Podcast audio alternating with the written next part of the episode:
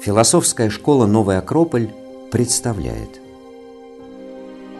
Лекция Никола Тесла. Жизнь, изобретение, творческий метод. Читает Вадим Карелин.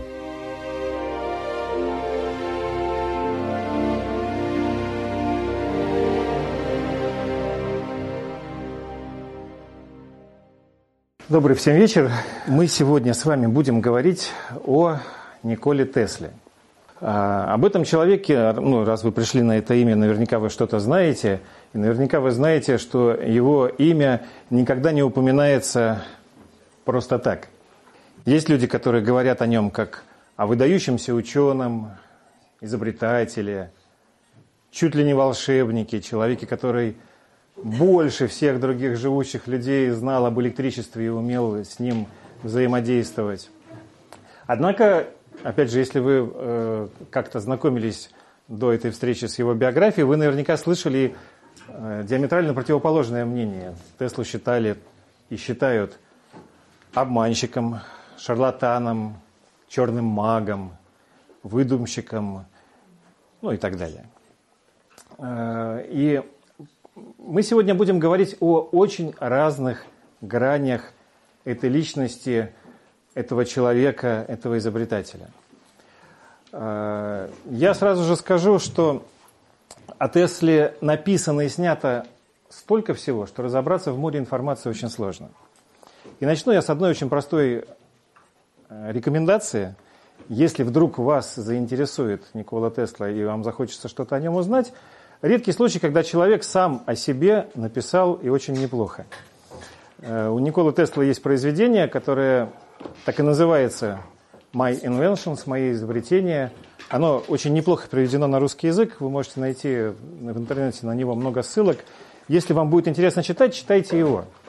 Потому что там Тесла от первого лица отвечает на очень многие вопросы, которые, как мне кажется, есть у каждого человека, сталкивающегося с этой неординарной личностью. А нас с вами здесь много. Я каждого из вас не знаю. Но я очень тронут, что вы пришли с вопросами о, о Тесле. И, конечно, я, я не смогу спросить каждого, какие вас вопросы волнуют. Но я вас попрошу помочь мне, сориентируйте, хотя бы направьте. Я могу очень много рассказывать. Мне хочется удовлетворить ваше любопытство. Несколько моментов. Что вам хотелось бы узнать, открыть, понять для себя сегодня из нашей встречи? Почему не оставил, Почему не оставил информацию, чертежи и так далее? Будем говорить обязательно. Был развязан с эзотерикой. М? Был развязан с эзотерикой, либо с школой эзотерики. Замечательный, замечательный вопрос, обязательно поговорим. Нейросети, мифы о его личности, то есть какой он был на самом деле. Что за человек он был, да? Да. Ну и, конечно же, Тунгусский метеорит, как же без него? Хорошо. А, с вашего позволения я начну, наверное, по порядку. И я не знаю, все ли знают биографию Теслы? Нет. Нет. Я немножко расскажу об этом человеке. Как кажется лично мне, в самой истории формирования Николы Теслы как личности, в его детстве, в его взрослении, обучении, в тех препятствиях, с которыми он сталкивался, есть многие ключи, которые вам самим помогут разобраться и понять, что это за человек. Начну с очень простой вещи. Ну, сегодня мы имеем дело с великим человеком, без сомнения. Как бы мы его ни оценивали, он большой. И не знаю, как вам, мне иногда кажется, что вот везет тем людям, которые рождаются великими, которых природа наделила талантом, способностями, возможностями. Поэтому мне было страшно интересно узнать и понять, как такая великая личность, как Никола Тесла, сформировалась. Да, Тесла обладал незаурядными способностями с детства, но вы увидите, я надеюсь, я постараюсь вам показать это в своем рассказе, что здесь далеко не во всем роль природы. И, ну, забегая вперед, скажу, вот мне очень многому у Теслы хочется учиться. Есть некоторые, как сегодня говорят, лайфхаки, есть некоторые советы, есть некоторые э, примеры его поведения, его способностей, которые Ну, лично я вот беру прямо на вооружение. Мне кажется, что они очень и очень применимы, и сегодня обязательно о них будем говорить. В рассказе мне будут помогать картинки. Здесь будут картинки, здесь будут цитаты из его автобиографии, необходимые для того или иного момента. Итак, Никола Тесла родился в тысяча восемьсот пятьдесят шестом году в тогдашней Югославии, сегодня Хорватии. По национальности он был сербом, а большую часть жизни прожил в Соединенных Штатах Америки. Поэтому сегодня вы, когда услышите, что его считают своим гражданином сербы, хорваты и американцы, поймете, что каждый из них имеет свое право на это. Родился он в маленькой деревне, в Лике, в одной из провинций не очень далеко от моря. Очень уединенная деревня. Я там был, вы знаете, она очень напоминает наши российские деревни по быту, который там ведут люди. И это один из интересных моментов. Такой великий человек начал свой жизненный путь в совершенно, ну что там говорить, богом забытом месте. Его родители оказали на его формирование достаточно большое влияние. Папа его работал священником, поэтому был очень уважаемым человеком, был очень образованным человеком, потому что священник в любом селе, в любой деревне – это самый образованный человек. И у Милутина Теслы, у единственного, была большая библиотека. Для Теслы, для Николы Теслы это оказалось очень важно. Естественно, что папа видел своего сына, как, наверное, как многие отцы, естественным продолжателем своего дела и готовил его к карьере священнослужителя. Чем наполнен быт людей, живущих в деревне? Встаешь в пять утра, задал корм скотине, сходил на огород, разобрался с домашним хозяйством, вот и вечер. Интересно, что несмотря на это, мама Теслы, Джука, не только обладала, но и развивала удивительный талант, не поверите, изобретательства. Мама Николы была местным, сельским, а потом на всю страну известным изобретателем. Чтобы вы представляли себе, все технические приспособления в ее доме были сделаны ее руками, спроектированы и сделаны. Например, ткацкий станок.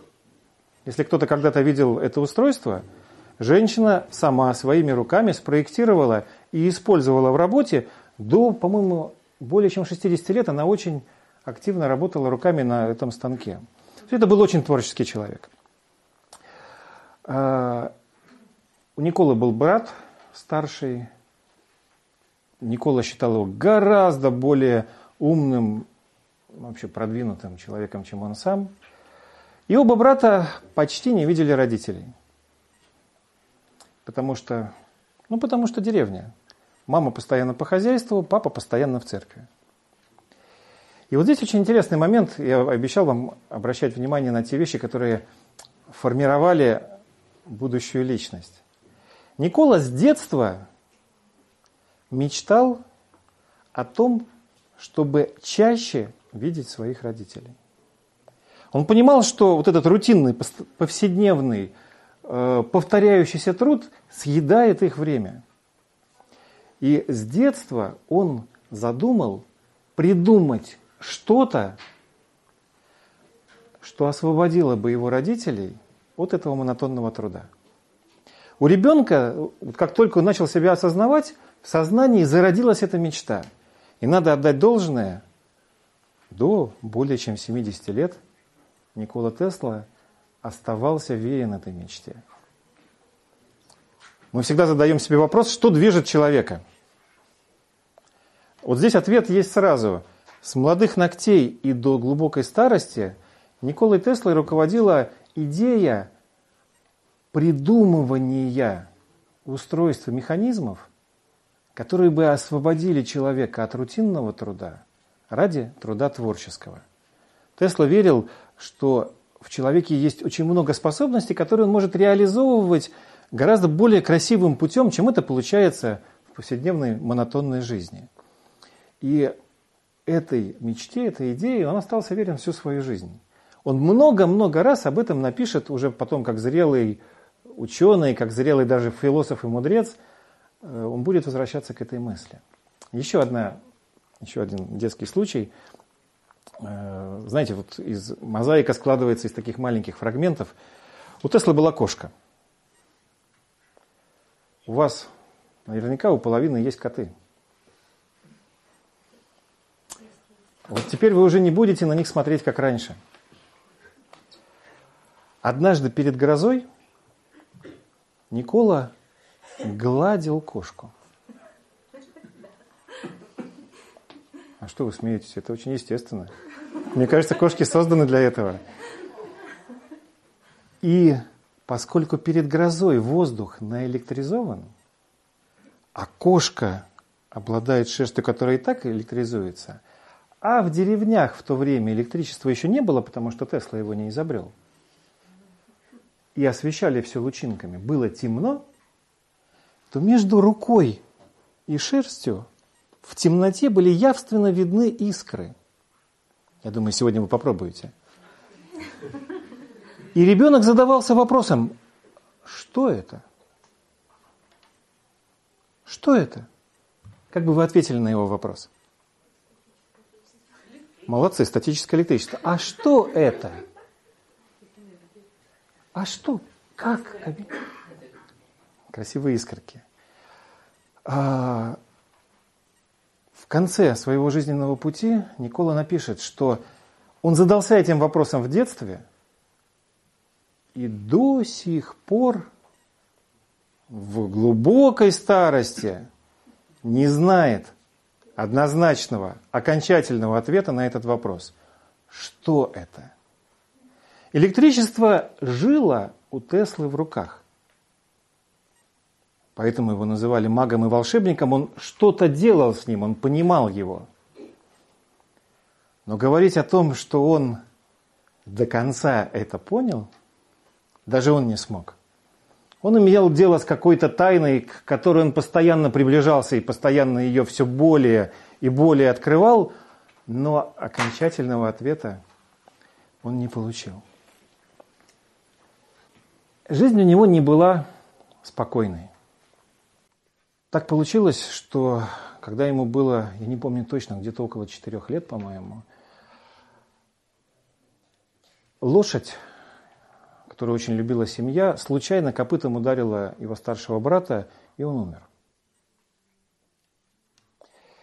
И для ребенка это было... Я не знаю, как это, как это объяснить. Наверное, многие из вас теряли близких, но мы все-таки взрослые люди, и мы что-то понимаем. Что-то понимаем, что-то не понимаем о таинствах жизни и смерти. Но все-таки мы к этому больше готовы. А когда для ребенка часть его жизни вдруг исчезает, ну как понять, куда он ушел? Вот он был, и, и нету.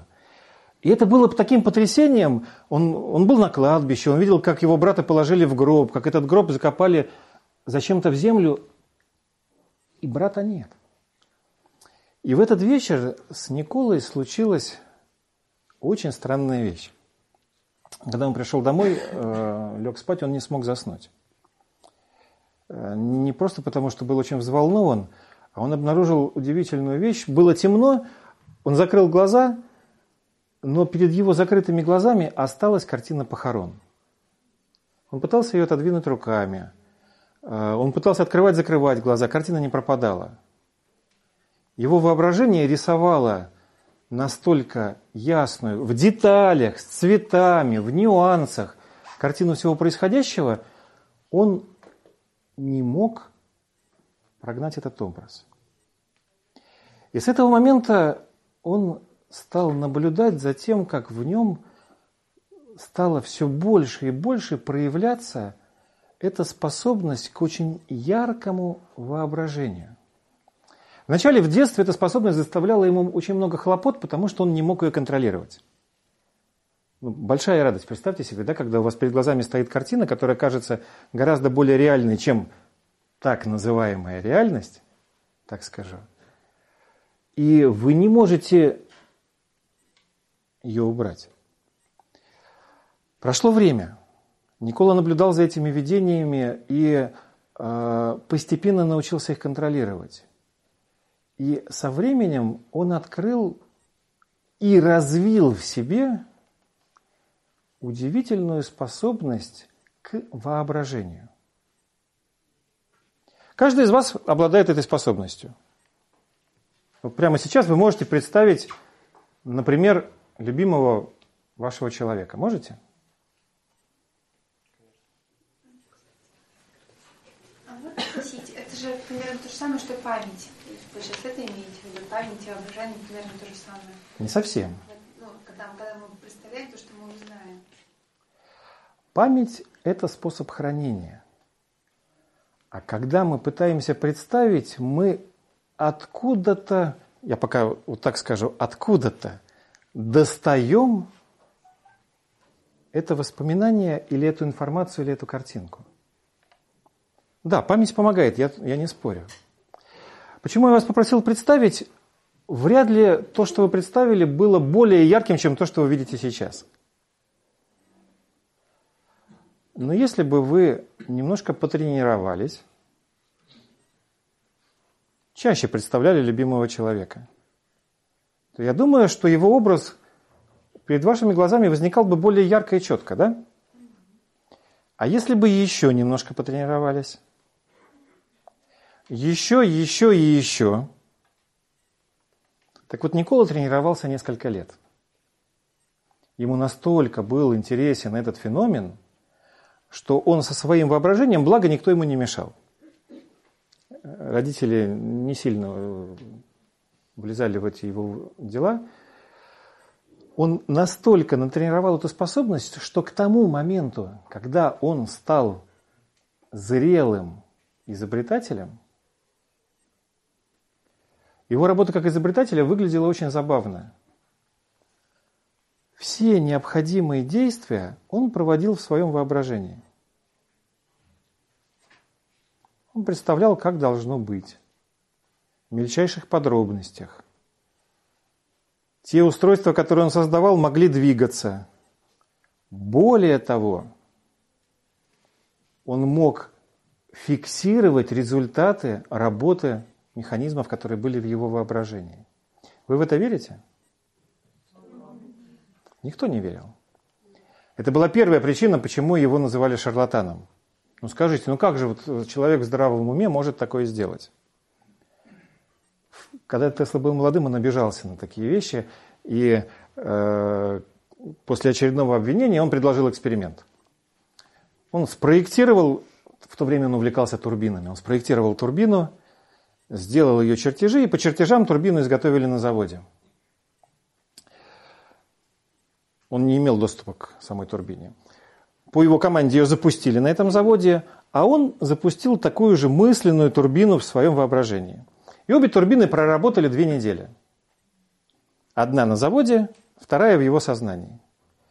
После этого и там, и там эти турбины разобрали и составили, извините за термин, дефектную ведомость. То есть, что испортилось, что износилось, в каком проценте. Понимаете, о чем я говорю?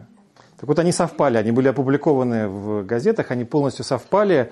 Это выглядело как фокус, как трюк, как магия, но это было так. Его способность к воображению действительно превосходила все мыслимые границы. Я только хотел сделать акцент, что здесь, конечно же, была доля таланта, Бог одарил его, но была еще потрясающая, скрупулезнейшая работа его над собой. Он постоянно, постоянно, постоянно оттачивал эту способность. И когда он приходил на работу, если вы посмотрите фотографии, когда он работает в своей знаменитой лаборатории в Колорадо-Спрингс, он приходил, у него посреди лаборатории стоял стул.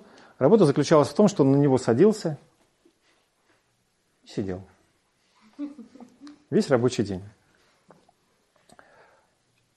Все, что происходило внутри, это было в его воображении.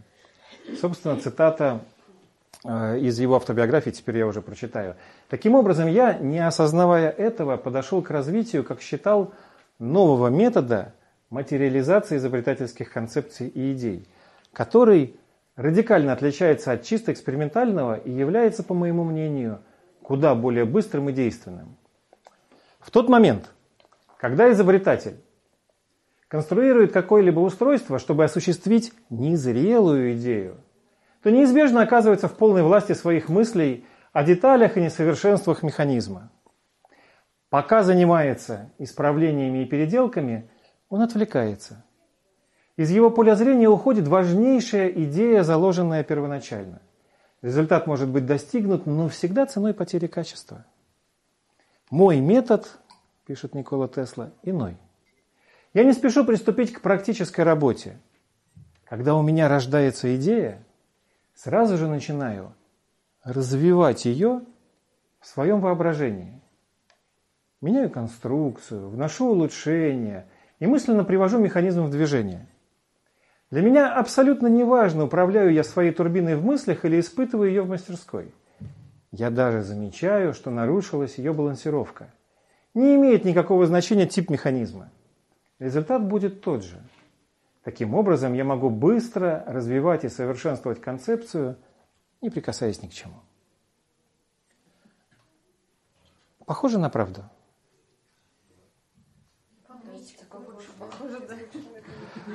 А я хочу вас убедить, что этой мистикой вы прекрасно владеете. Особенно присутствующие здесь дамы.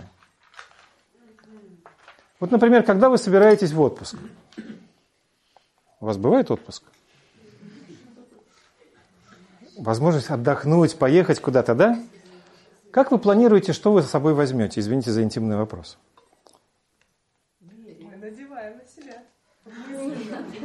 Ну, мысленно. Конечно, вы проигрываете все события, которые произойдут с вами. Но если вы едете в горы, там будет холодно, солнце, нужны очки, теплый свитер, что-то еще. Если вы едете на море, то, очевидно, да, вы представляете себя в разных ситуациях и понимаете, что необходимо. А чем это отличается? Конечно, вы к этому привыкли, но если развивать эту способность представлять то, что происходит, как оно происходит, просто оттачивать эту способность, то когда-то, возможно, вы сможете делать то, что делал Никола Тесла. Здесь нет мистики. В чем-то другом, может быть, она есть. Это просто хорошо развитые способности. Тесла пошел дальше. Вот интересно, что мы иногда обладаем какими-то талантами и просто радуемся, что они есть. А ему было интересно, как это работает. И он заметил в какой-то момент, что, только не волнуйтесь сразу, не всегда он является автором своих изобретений. Не всегда он является автором, э, он понял, что очень многие идеи и концепции, которые приходили в его голову, были почерпнуты им из чего-то, что он видел раньше. Он прямо чувствовал, как они приходят извне. И таким образом он сформулировал для себя определение изобретателя как своего рода антенны, которая улавливает определенные идеи из некого, он не смог найти для этого названия, из некого хранилища идей, которые есть в природе. И он изменил в этом смысле свое отношение к изобретательству. Ведь сегодня изобретатель – это человек, который, как бы сказали, должен придумать что-то, что хорошо работает, наверное, да? То, что решает какую-то проблему. То, что нужно нам с вами. Правильно? А в понимании Теслы изобретатель – это человек, который способен уловить идею, как правильно должен работать тот или иной механизм. Может быть, не совсем как ты хочешь. Но он научился чувствовать и улавливать в природе те или иные принципы и законы, которые он научился осуществлять в технических устройствах. И это подтолкнуло его к идее продолжить этот процесс. Если человек способен улавливать идеи, значит, он может передавать их дальше. Таким образом, передавать в самом техническом смысле. Таким образом, Тесла первым в истории осуществил идею телеуправляемых устройств. Сейчас у каждого, наверное, ребенка есть радиоуправляемая игрушка. А в начале двадцатого века, когда Никола Тесла вышел на берег озера с моделью подводной лодки, которая сейчас хранится в Хорватии как первое радиоуправляемое устройство, это было чудом. Лодка плавала по озеру, погружалась, всплывала, а он управлял ею с берега. Он понял, что если он может улавливать идеи, которые идут откуда-то, то его идеи или команды можно тоже передавать для технического устройства. Так родилась идея телеуправления. Непрерывная работа мысли способствовала развитию моих наблюдательных способностей и дала мне возможность познать истину огромной важности. Я замечал, что появлению мысли-образов всегда предшествовали реальные картины, увиденные при определенных и, как правило, исключительных условиях. И каждый раз мне приходилось определять местонахождение первоисточника. Через некоторое время это стало происходить без усилия, почти автоматически, и я обрел необыкновенную легкость в увязывании причины и следствия. Вскоре же, к своему удивлению, осознал, что всякая мысль, зарождавшаяся у меня, подсказывалась впечатлением извне. Не только эти, но и все другие мои поступки были внушены подобным образом. С течением времени для меня стало совершенно очевидным, что я был просто автоматом. Не волнуйтесь, он не принижает важность человека. Автоматом в смысле... тем, кто улавливает и принимает. Наделенным способностью к движению, реагирующим на сигналы органов и мыслящим, и действующим соответственно. На практике это вылилось в искусство автоматической передачи изображения на расстояние, которое до сих пор проявлялось лишь несовершенным образом. Однако его скрытые возможности будут в конце концов выявлены. В своих статьях Тесла практически полностью описал радио и телевидение. Ну, собственно, мы сейчас этим наслаждаемся и пользуемся. Тогда это была еще только фантастика. Это была его некая внутренняя жизнь. В нем зарождался изобретатель. А при этом не будем забывать, что он оставался обычным ребенком, который ходил в школу, которого там учили, ну, примерно так же, как учат э, современных детей, то есть по определенной программе, э, направляли к определенным знаниям, где-то загружали определенными догматами. И для его очень динамичного творческого ума это иногда было тяжело. Был забавный случай. Может быть, в вашей школьной физической лаборатории была такая машинка, которая... Такой диск большой вращающийся, генератор Вандерграфа называется. Его вращаешь, и искры появляются. Видели? Вот тут дети в школе, где учился Никола, экспериментировали с такой штукой и с огромным треском, шорохом. Оттуда сыпались искры. Это было красиво. И параллельно они смотрели, как работает один из первых двигателей, электрических двигателей постоянного тока, который в то время изобретал, продавал, конструировал и продавал Эдисон, Томас Эдисон. Я боюсь погружать вас в технические подробности, но просто скажу, что двигатель постоянного тока имеет ротор, которого касаются щетки. Поэтому, когда он работает, из него летят искры. Это некрасиво. Двигатель крутится, это никому не нравится, неприятно. Понятно, что надо. И ребенок со своей простотой на уроке физики учителю говорит, так делать нельзя. Надо сделать двигатель, у которого не будет щеток. Учитель был очень хороший. Многие хорошие учителя используют ошибку ученика для того, чтобы не только того на место поставить, но и всем объяснить какой-то принцип. И учитель прочитал целую лекцию о том, почему двигатель постоянного тока должен быть только со щетками. А у Теслы внутри засела обида. Как так? Ну не должно быть такого. Тем более, что его изобретательское чутье подсказывала ему, что может быть иначе. Это было в школе. Не знаю, там шестой-седьмой класс по-нашему. И вот с того момента в его сознании непрерывно происходила работа, когда он пытался увидеть электрический двигатель, который работает без щеток. Просто чтобы вы не думали, что изобретательство это вот раз и все.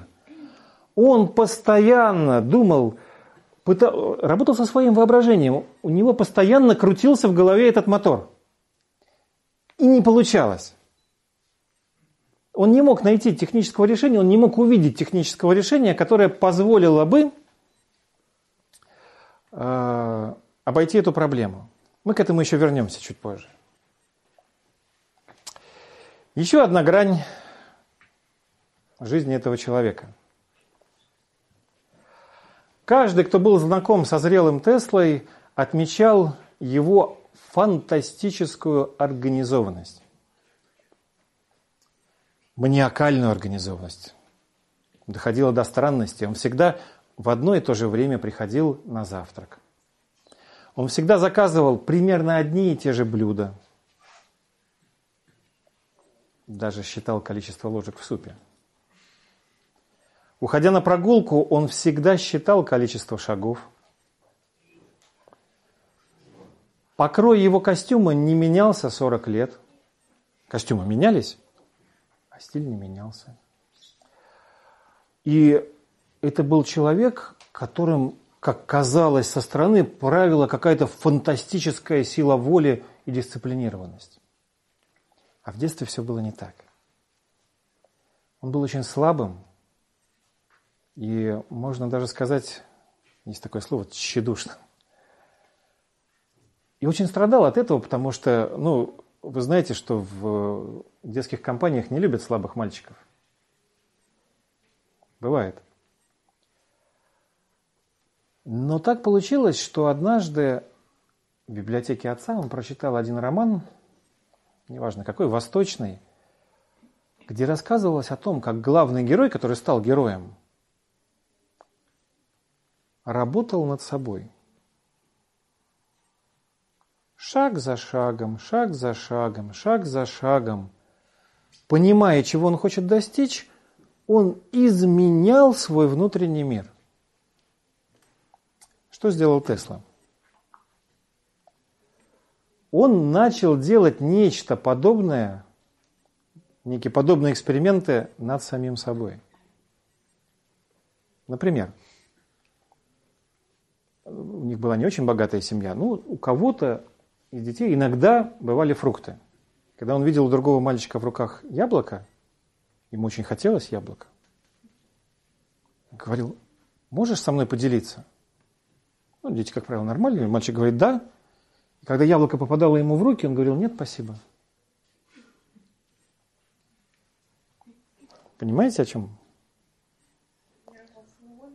Ты на таких элементарных вещах тренировал свою волю, учил себя контролировать свои желания.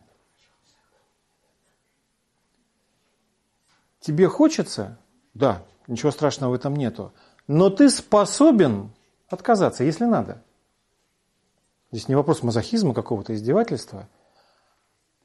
Ну, вы представляете, свои желания в течение дня самые разные. Какие-то мы в состоянии контролировать, какие-то, ну чего греха таить, иногда берут над нами верх, иногда это не очень здорово. Мне кажется, что одной из удивительных способностей Теслы была его способность к контролю проявлений своей натуры. Но он воспитал себя. С детских лет он натренировал эту способность. При этом назвать его безгрешным человеком очень сложно. Цитата из автобиографии. «Одно время я чрезмерно курил, что грозило разрушением моему здоровью. Тогда о себе заявила моя воля, и я не только перестал курить, но подавил всякое влечение». Если кто-то курил и бросал, он понимает, наверное, о чем идет речь. Когда-то давно страдал от заболевания сердца, пока не обнаружил, что его причина – невинная чашка кофе, которую выпивал каждое утро. Я сразу же прекратил пить кофе, хотя, признаюсь, это была нелегкая задача. Я от себя скажу, в Хорватии, где он родился, кофе пьют как воду. Там чай – это диковинка, а вот кофе – это непрерывно. И именно поэтому в странах, где пьют кофе, статистика сердечно-сосудистых заболеваний, она зашкаливает. Тесла это знал, что удивительно, для меня удивительно. Связав одно с другим, то есть осознав для себя, что кофе портит его здоровье, значит, он меньше сможет работать, будет менее полезен, он в момент осознания перестал пить кофе. Ну круто же! Вы же тоже теперь знаете, что кофе вредит здоровью. Но вряд ли мы сможем прямо так, да? Таким образом, я проверял и обуздывал другие привычки и страсти, и не только сохранил свою жизнь, но и получил огромное удовлетворение от того, что большинство людей считают лишением или жертвой. Еще одна история. Тесла играл в карты. Он был страшно азартным игроком и однажды в казино проиграл все свои деньги. Пришел к маме, выпросил все, что было дома. Причем мудрая мама, потом расскажу, почему мудрая, отдала ему все деньги. И сказала, это все, что у нас есть, иди, хочешь, проигрывай. Он вернулся в казино. Что случилось, я не знаю. Он сыграл, выиграл, смог рассчитаться с долгами. И с этого момента ни разу в жизни не сел за карточный стол.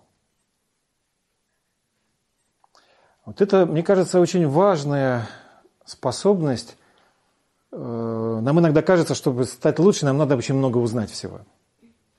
Может быть, там в Тибете, может быть, где-то в Древней Индии, может быть, где-то еще. Люди точно знают, что может нас спасти от глупостей. Но иногда от глупостей могут спасти очень простые вещи. И причина того, что мы от этих глупостей не спасаемся, не в том, что мы чего-то не знаем, а просто в том, что мы не используем то, что знаем. Понимаете, о чем я говорю? Тесла, вот сила Теслы в том, что он, если понимал, он сразу использовал. Он видел, что должно быть так, и сразу так делал. Меня это в нем страшно вдохновляет. А, извините, а вы не устали от подробностей? Нет. Я думаю, что да, из мозаики складывается многогранность личности человека. Еще одна сторона, он был хулиганом. Он был очень рискованным человеком. И он попал за время своей юности в такое количество передряг. Это просто не, не поддается какому-то исчислению. То есть он много раз тонул. Его хоронили. Он несколько раз смертельно заболевал. Смертельно, то есть вот он должен был умереть. И кроме того, было еще несколько, скажем так, инцидентов, где проявлялась еще одна удивительная его способность, способность к осознанию, к присутствию в моменте. Я не знаю, как объяснить сейчас, вы поймете, о чем идет речь. Одна история. Дети в озере ныряли, разбегались с пирса, прыгали в воду. Вода в озере не очень прозрачная. После очередного прыжка Тесла вынырнул под пирсом, под большим дощатым настилом, который лежал прямо на воде. А там нет воздуха. И когда он вынырнул, ты же выныриваешь с желанием вдохнуть воздух, вместо этого бьешься головой о дощатый настил. Паника у каждого человека. Интересно, что в этот момент, это он описывает очень подробно в автобиографии, в его сознании всплыла картинка этого настила. Он вспомнил, как он выглядит. Перед тем, как он прыгал, он видел, как он выглядит. И он вспомнил, что в этом настиле, в самой середине, одна доска была сломана. Он нащупал ее руками, приподнял и смог там вдохнуть. Другой случай. В этот раз они уже купались в запруде около э, водяной мельницы. На реке делают запруду, чтобы поднять уровень воды, потом спускают воду через мельницу, а излишек воды, он как бы падает с такого искусственного водопада. Представляете? Высота там приличная, а внизу большие камни. И дети купались, купались, купались, купались. Течение у реки сильное, и Николу прижало к камням, после которых обрыв. А поскольку течение в этом месте как раз усиливается, он в какой-то короткий момент осознает, что вот сейчас доля секунды, и ты летишь туда. Что делать?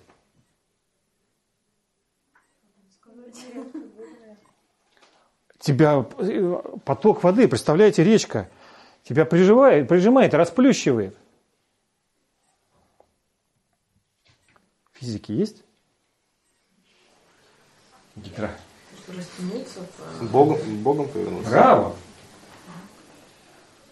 Он представляет, в какой-то момент он представляет вид сверху себя в воде и понимает, что пока он стоит всей своей плоскостью к реке, давление больше. Если повернуться боком, давление будет меньше, он поворачивается. И после этого он просто выигрывает время и находит способ дальше выбраться. А не паниковать, не делать судорожных движений, понять, что происходит. Мне кажется, не каждый взрослый так умеет. Вот так действовал этот ребенок.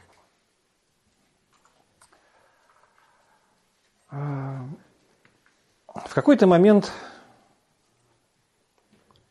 Тесла закончил школу, и встал вопрос, который, мне кажется, встает перед каждым молодым человеком: куда дальше?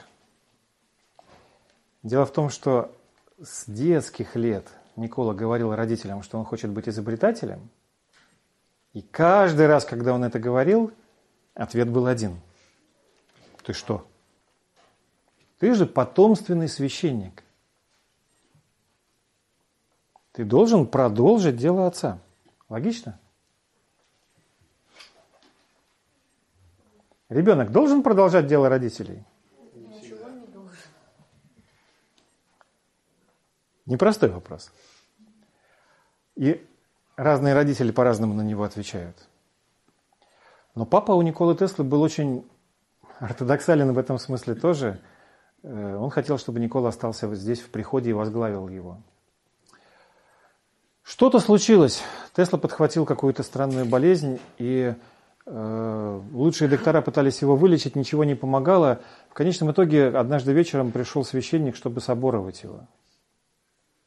Ну, то есть подготовить к смерти, потому что было очевидно, что уже лечить бесполезно, что сегодня вечером он умрет. А что за болезнь? Начиналась с холеры, а потом никто не мог объяснить. Девять месяцев он пролежал. Все, уже точку поставили. И поскольку точка была поставлена, отец из последних сил просто бросил. Я, говорит, на все согласен. Если поставишься, если поправишься, будь изобретателем, делай, что хочешь.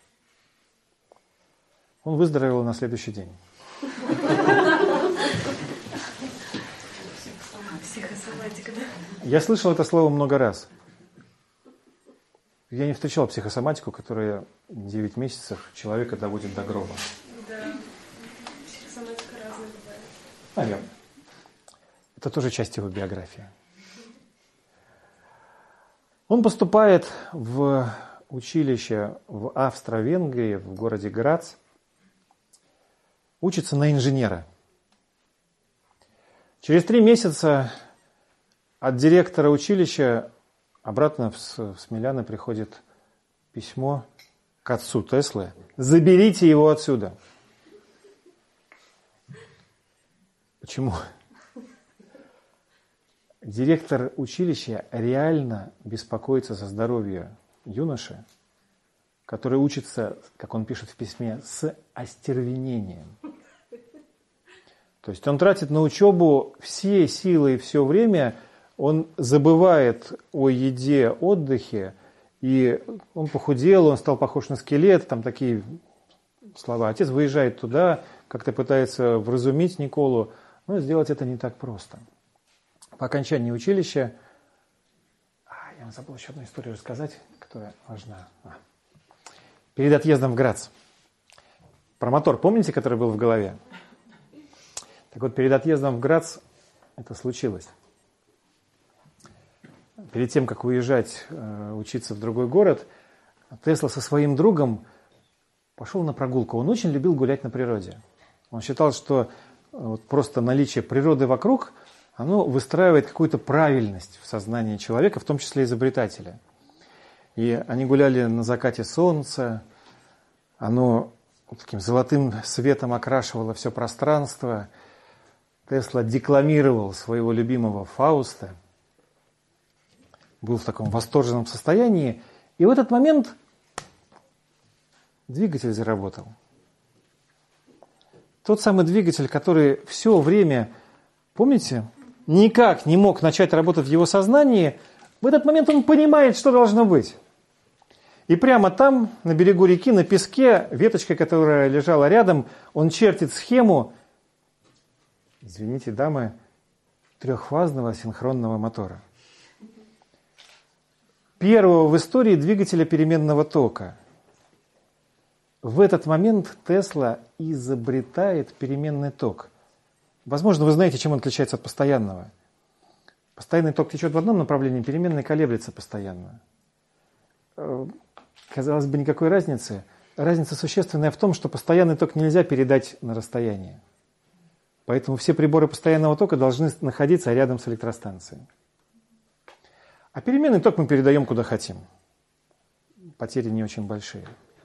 Но тогда этого не было. Тогда весь мир был под властью электрической компании Эдисона, которая производила машины, моторы и генераторы постоянного тока, и слышать не хотела о чем-то другом. Если эти моторы приносят такие деньги, зачем придумывать что-то еще? Эта идея была только у Теслы, и в этот момент она приобрела конкретную форму. Он записал ее в своем блокнотике, который носил все время с собой, и с ним уехал учиться.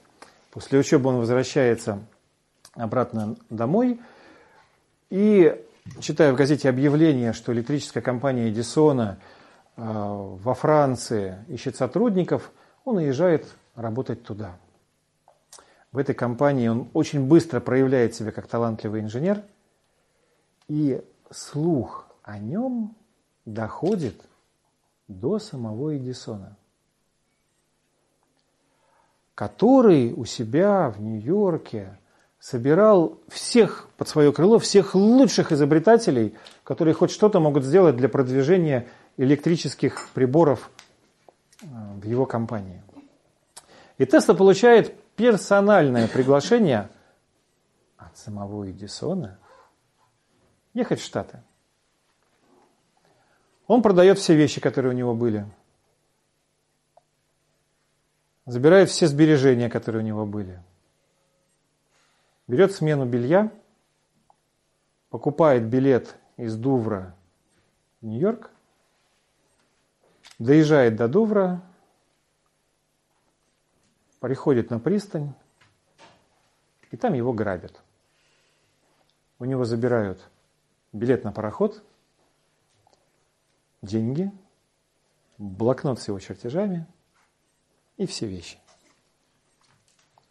Я об этом рассказываю, чтобы вы представляли, в каких ситуациях куется личность будущего гения. И что бы вы сделали?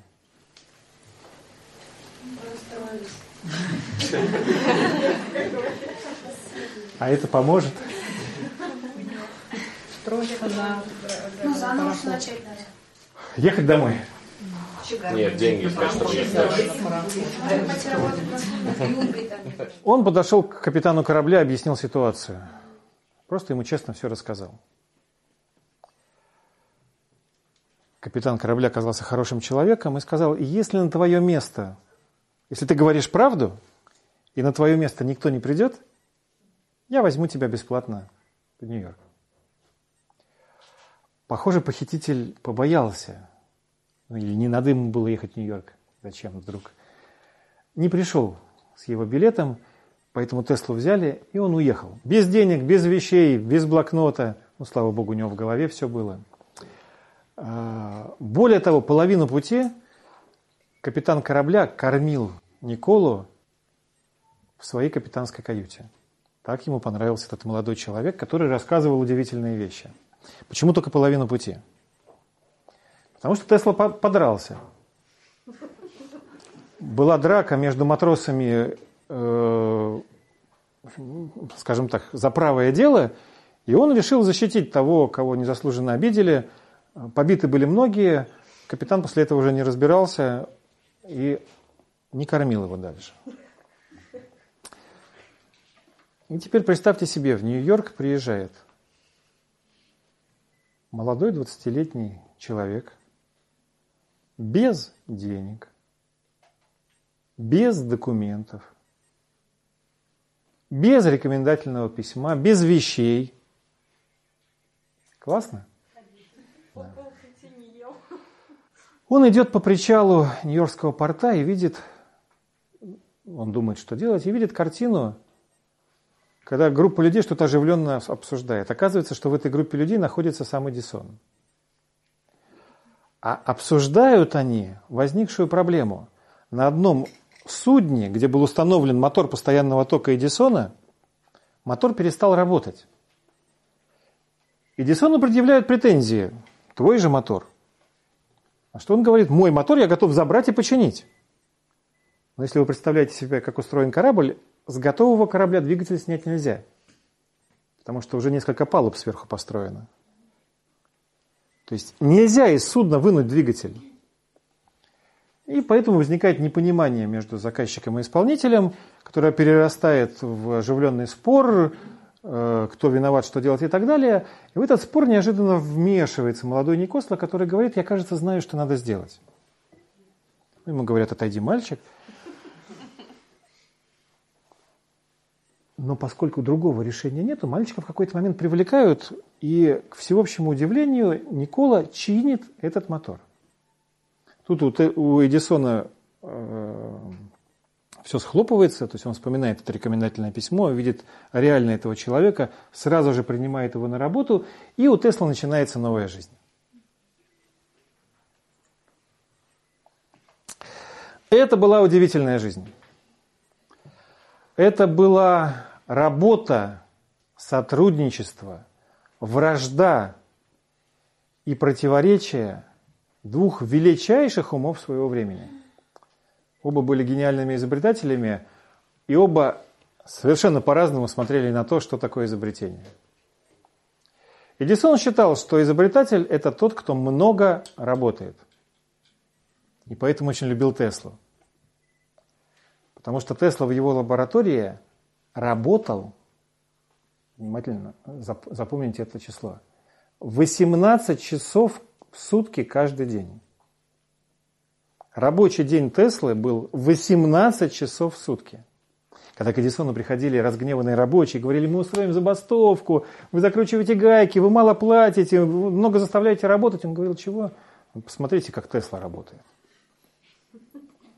Поэтому Тесла для Эдисона был флаг, который он вывешивал э, очень в разных случаях.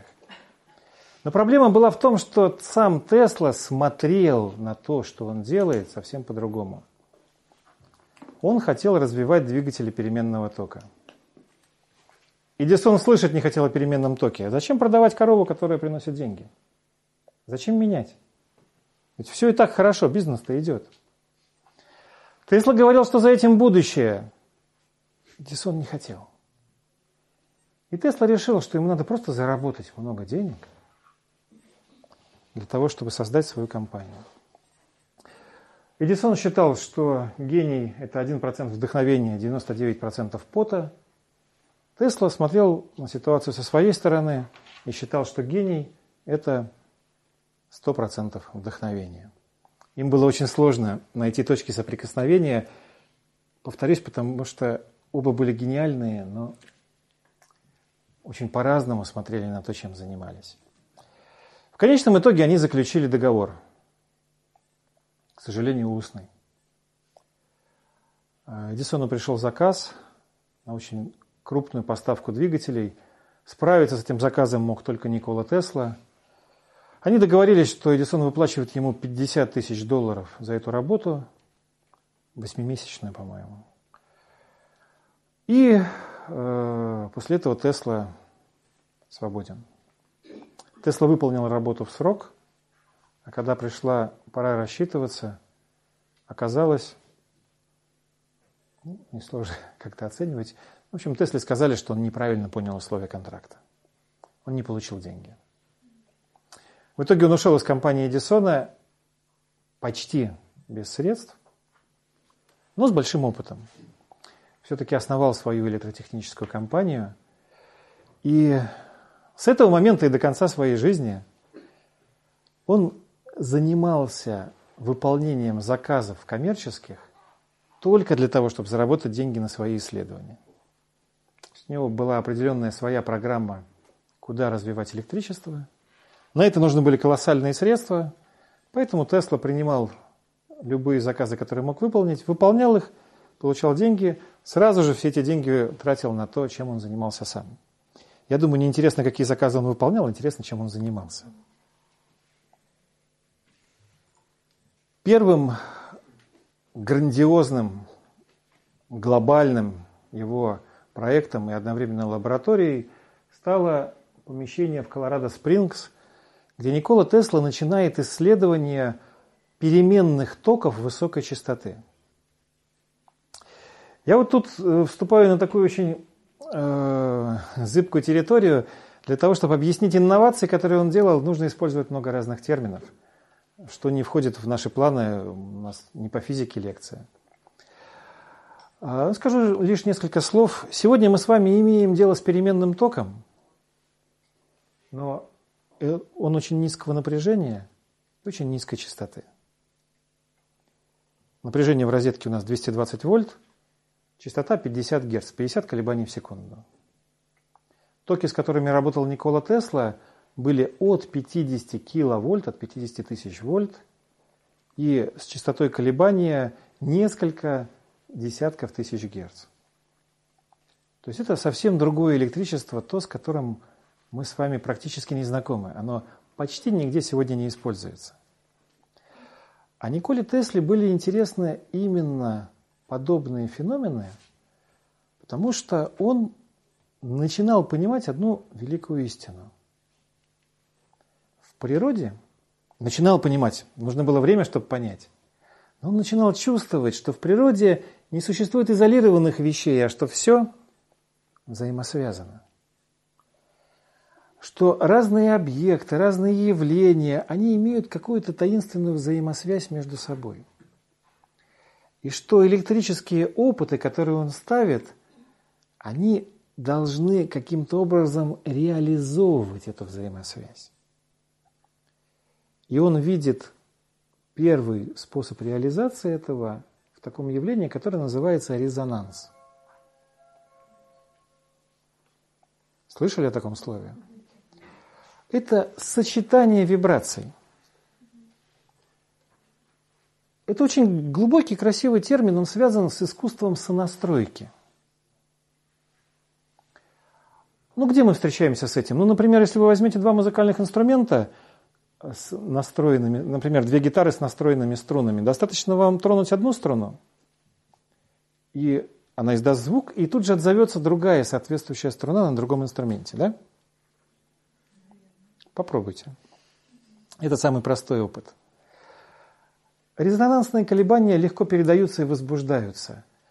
Подобное вызывает, находит в природе подобное.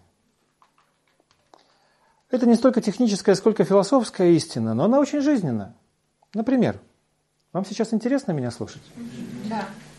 А почему? Потому что интересно рассказывать. Потому что интересно нам. Это наш интерес. Потому что мы с вами настроились на одну волну. Уверяю вас, что другой аудитории я мог бы столь же интересно рассказывать и мог бы получить другой результат. Для того, чтобы между людьми возникало взаимодействие, людям тоже надо сонастраиваться. Если бы я вам начал рассказывать о таких вещах сразу же, как вы пришли в эту аудиторию после мороза, было бы тяжелее. Нам нужно время, чтобы настроиться друг на друга. И так везде в природе. Все связано, все сонастраивается, все работает вместе. Это очень красивая и глубокая истина.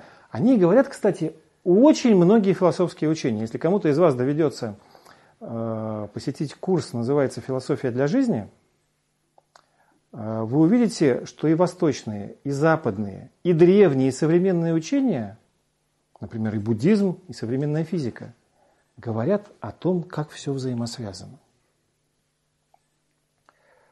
Тесла предчувствовал это. И его приборы, все его приборы резонансные. Почему на этом делаю акцент? Для тех, кто занимается техникой, это будет любопытно. Сегодня люди бегут от резонанса. отстраиваются от него, боятся его. Резонанс считается в технике опасным явлением. Иногда это действительно так. Помните знаменитый школьный пример, когда рота солдат идет по мосту, попадает своим тактом своих шагов в собственную частоту моста, и мост рушится. Да, такое может быть. И поэтому все приборы в технике специально отстраивают от резонанса. Поэтому эти приборы не всегда хорошо работают. Одна из загадок генераторов, которые делал Тесла, то, что они все в резонансе. Устройство, части прибора внутри самого прибора, в резонансе с природой, в частности, с ионосферой и с корой Земли, с колебаниями коры Земли. Для Тесла это было важно.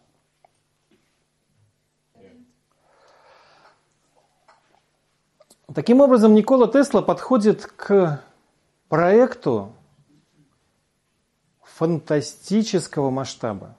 В своей новой лаборатории Ворденклифф он начинает реализовывать проект глобальной трансляционной системы. Он открывает несколько интересных вещей. Например, он открывает тот факт, что электрический заряд, накапливающийся между ионосферой Земли и ее поверхностью, настолько велик, что может обеспечить все человечество электричеством, если его использовать. Он открывает возможность с помощью своих технических устройств создать вокруг поверхности Земли стоячую волну. Я не могу другого слова подобрать. Называется так. Постоянно устойчивые колебания, которые позволили бы в любой точке нашей планеты, фактически из воздуха, получать электричество и использовать его в быту. Для этого Николе Тесле необходимо построить пять вот таких башен. Она достаточно большая, это вот высота двухэтажного дома здесь. Одну он строит в своей лаборатории Ворденклифф. По его замыслу он публикует во всех газетах манифест о Всемирной трансляционной системе, которая подразумевает бесплатное электричество в любой точке Земли, интернет и секретные каналы связи для правительства, защищенную почту. И все это работает бесплатно. В мире электрических приборов Теслы нет проводов. Нет розеток. Нет Чубайса. Оплаты за электричество нет.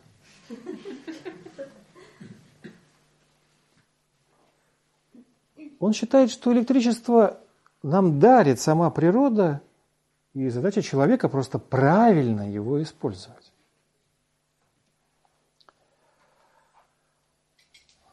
Одной ночью он испытывает первую свою башню, об этом напишут на утро все газеты.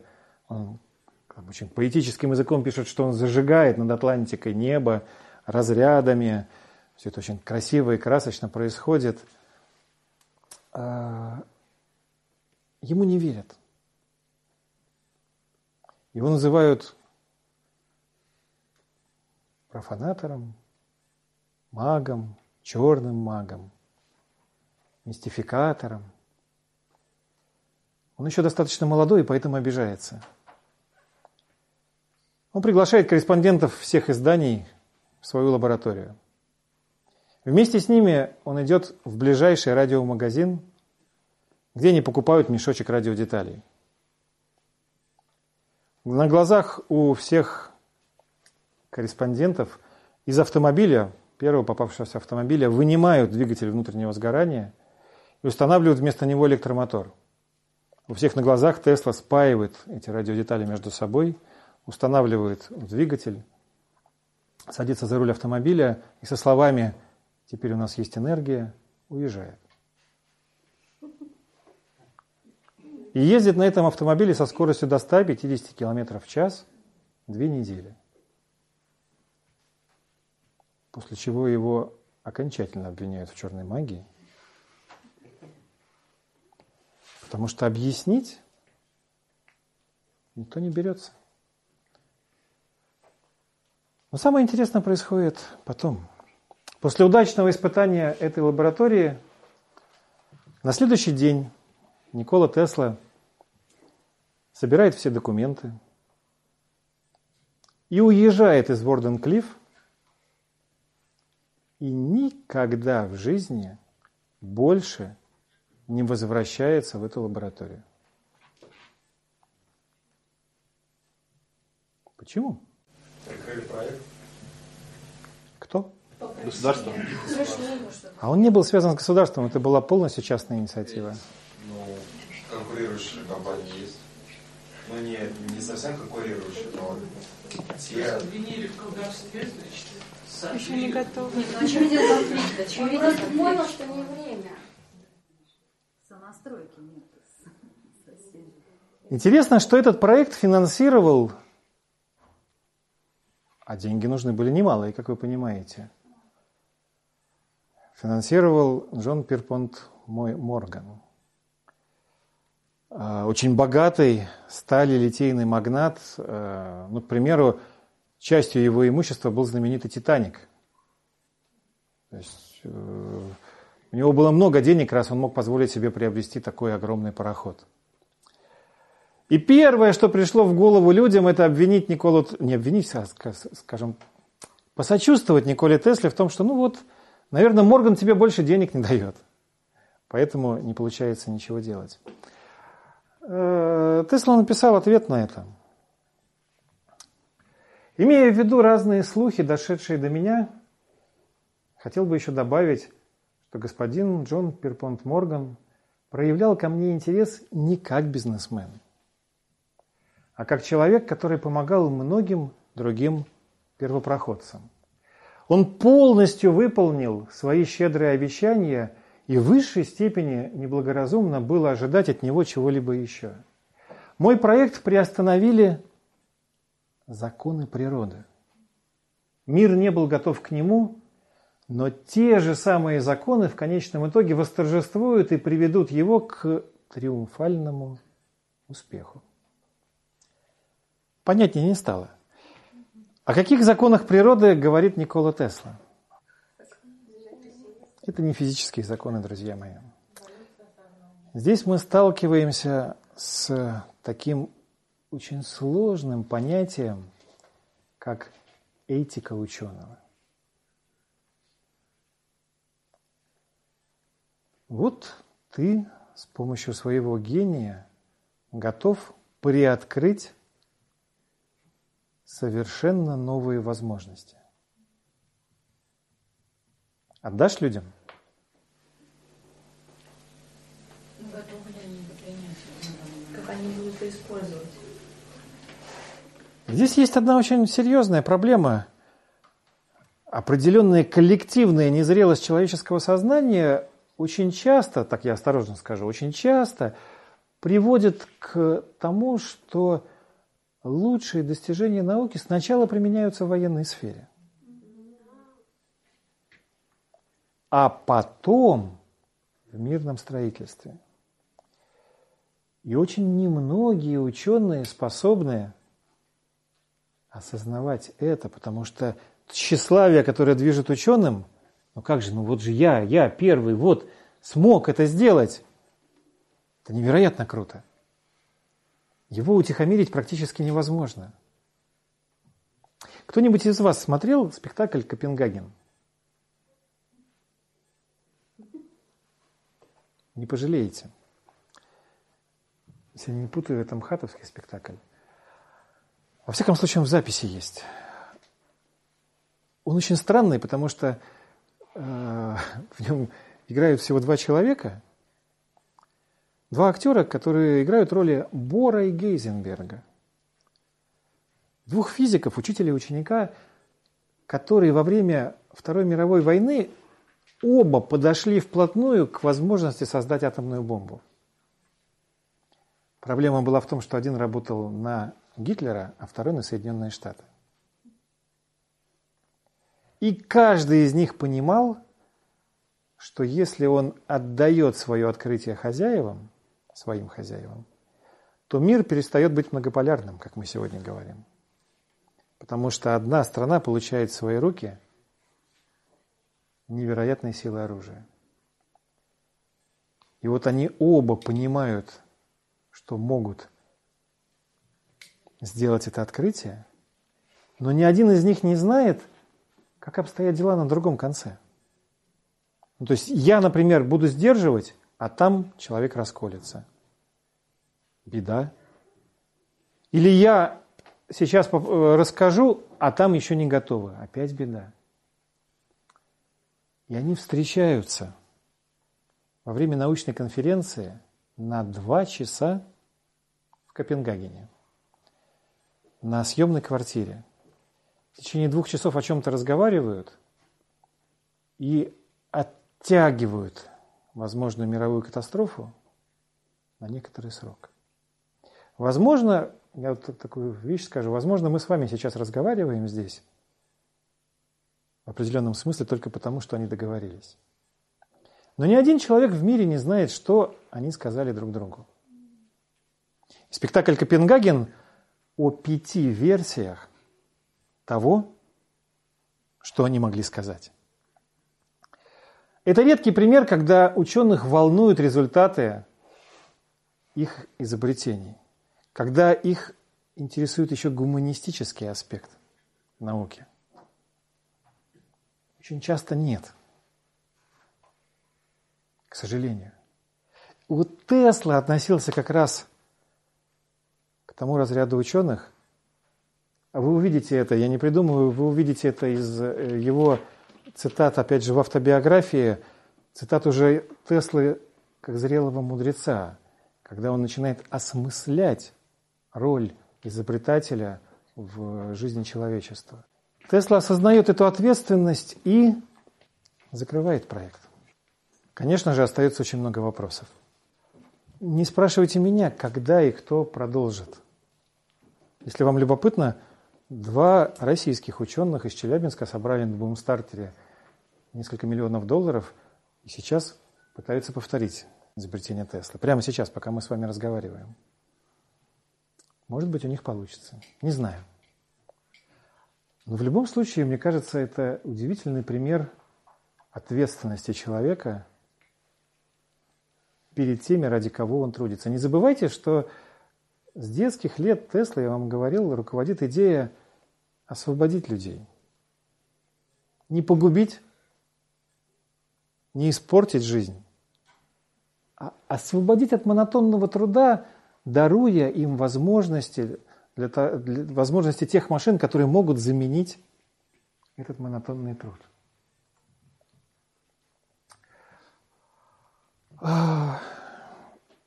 С того момента, когда Тесла закрывает свои исследования в лаборатории Ворденклифф, а это происходит где-то в, если я не путаю, в начале двадцатых годов двадцатого столетия, и до самой его смерти в сороковых годах вы мало что найдете о том, чем он занимался.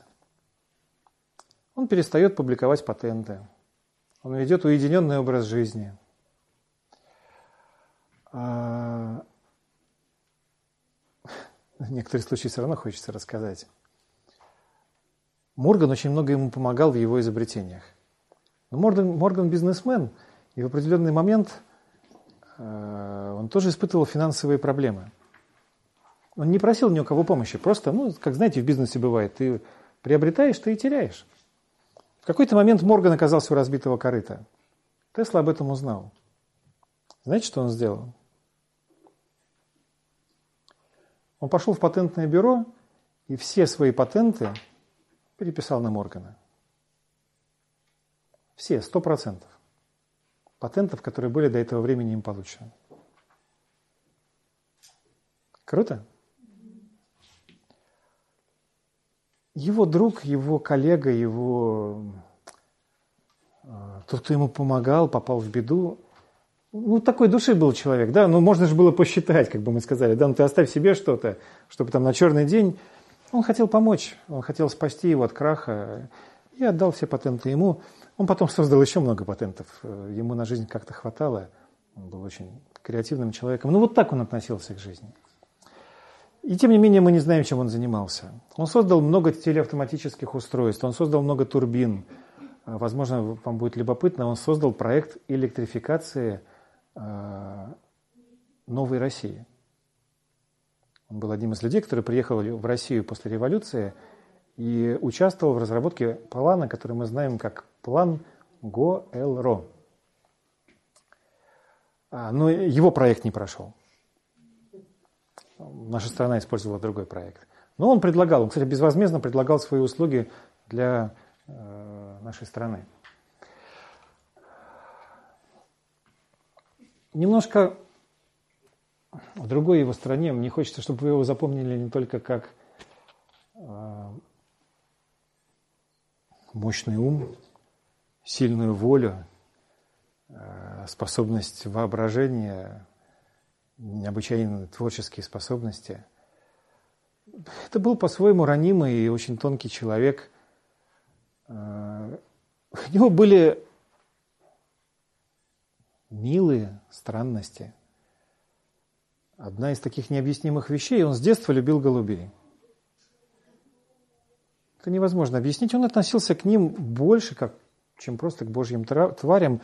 Он всю свою жизнь их кормил. Я вам не говорил, Тесла – это человек, у которого за всю его жизнь ни разу не было собственного дома. Он бывал очень богатым. У него никогда не было дома, ему в голову не приходило позаботиться о том, чтобы иметь свой дом. На это не было времени. Он всегда жил в гостинице. И э, каждый раз, попадая в гостиницу и начиная кормить голубей, он сталкивался с проблемой. Голуби же в большом количестве портят все. Его выгоняли. Он переезжал в новую гостиницу, там опять кормил голубей. Его опять выгоняли. И так дальше. Однажды его решили наградить, научное сообщество решило его наградить. Э, А чем наградить? Была только одна подходящая медаль, медаль Эдисона. И когда к нему пришли люди и сказали, ну ты извини, ну, просто больше нечем. Мы очень уважаем твои заслуги, но вот, ну, вот так. Ну, ему все равно, награждайте, пожалуйста. Он, только ты приди. Он пришел на церемонию. А выступающий очень долго рассказывал о том, что, за что и почему. И когда пришло время надеть медаль, Тесла не было. Его друг, который остался, присутствовал, он понял, в чем дело. Было четыре часа вечера уже. А в четыре часа вечера он всегда кормил голубей. Ну, просто это было важнее, он нашел. Такой был человек. Он не женился, чтобы вы представляли все грани его жизни. Он в юности он понял, что ему просто необходимо посвятить себя изобретательству и науке, и поэтому он просто не сможет впустить в свою жизнь еще одну грань. Он понимал, что это потребует его сил, и не позволял себе даже думать в эту сторону. Тем не менее, был один человек, Катарина Джонсон, замужняя женщина, с которой было удивительное душевное взаимопонимание, она, она его очень часто спасала. В тех ситуациях, когда он Когда он лишался денег, просто он начинал продавать свои патенты, свое имущество, закладывал свои изобретения, и потом начинал жить в какой-то очень бедной гостинице. Она его там находила, платила за него, возвращала. Это был один из немногих людей, который очень тонко чувствовал его душу. Другой такой человек был Сэмюэл Клеменс, известный как Марк Твен. Вы видите, кстати, на фотографии Марка Твена, у которого в руках зажигаются вот эти беспроводные лампочки Тесла. Это вот часть того мира, где все работает без проводов. И это тоже Тесла. А...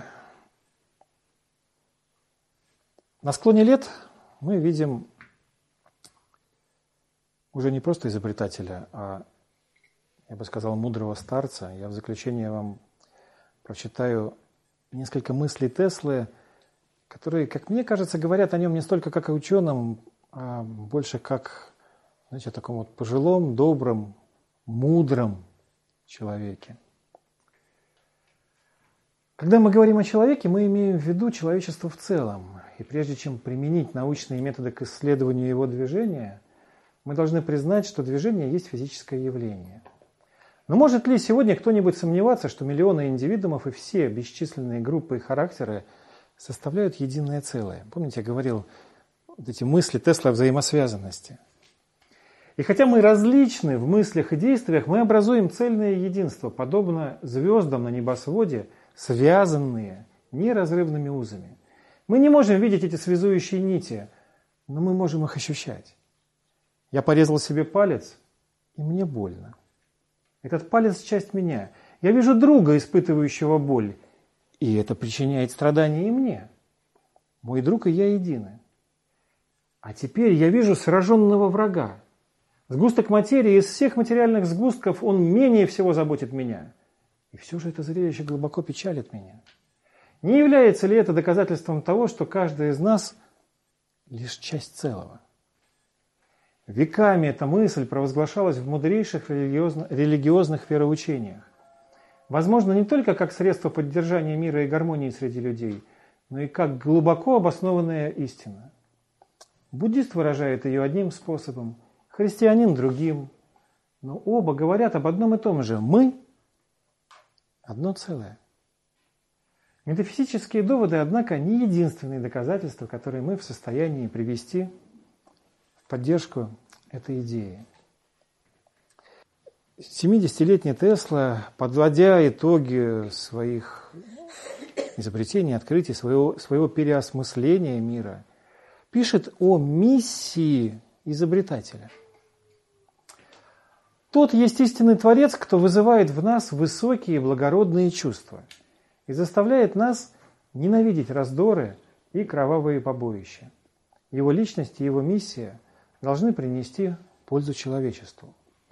Вот инженер, который строит мосты через морские заливы и глубокие расщелины и содействует установлению связи и уравниванию неоднородных масс человечества. Вот механик, который приходит со своими время- и энергосберегающими электрическими приборами, который совершенствует свой летательный аппарат не для того, чтобы сбросить пакет динамита на город или судно, но для того, чтобы способствовать развитию транспортных средств и облегчить путешествие. Вот химик, который открывает новые природные богатства и делает бытие более радостным и безопасным. А вот инженер-электрик, который рассылает свои послания о мире по всему земному шару.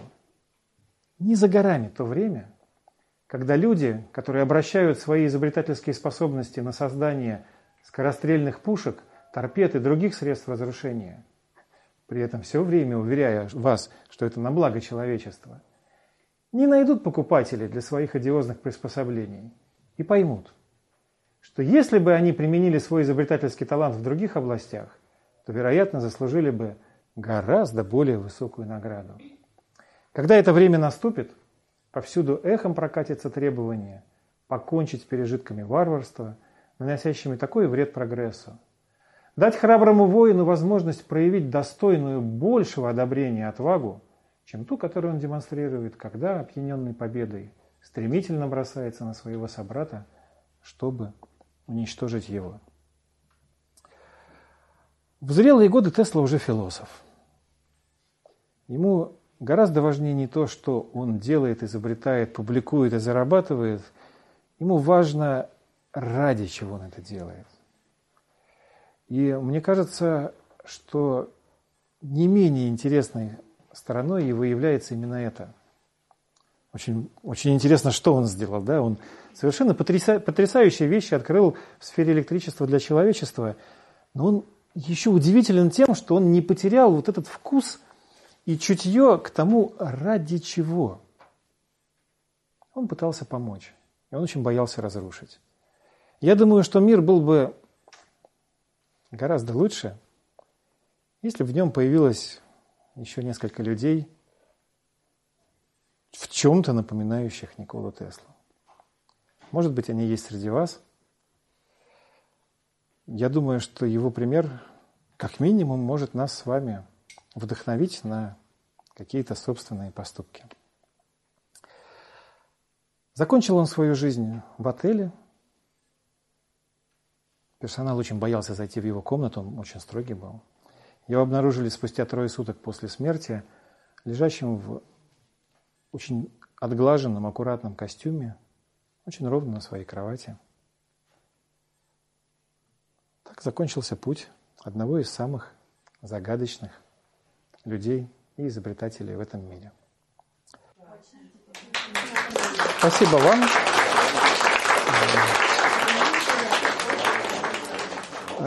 Смотрите, начнутся занятия, курс, который называется «Философия для жизни».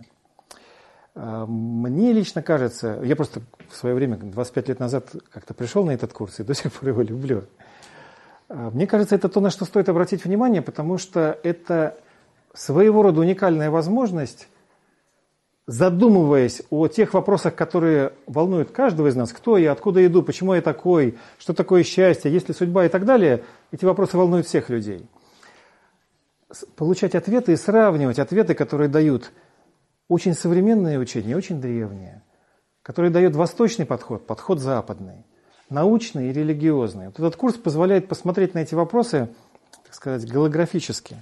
Поэтому, если вам подобные вещи интересны, обязательно хотя бы на первое занятие загляните. Называется «Философия для жизни». Это цикл из нескольких занятий, э, сколько не помню, где-то около двадцати. Ну, программа его тоже там есть. Добрый путь, спасибо. До встречи.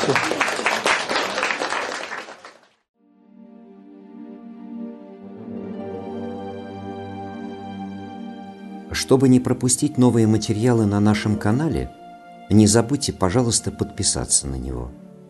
Приглашаем вас также в гости на лекции, практикумы, мастер-классы и курсы творческого развития, расписание которых можно найти на сайте философской школы «Новый Акрополь» акрополис точка орг точка ру.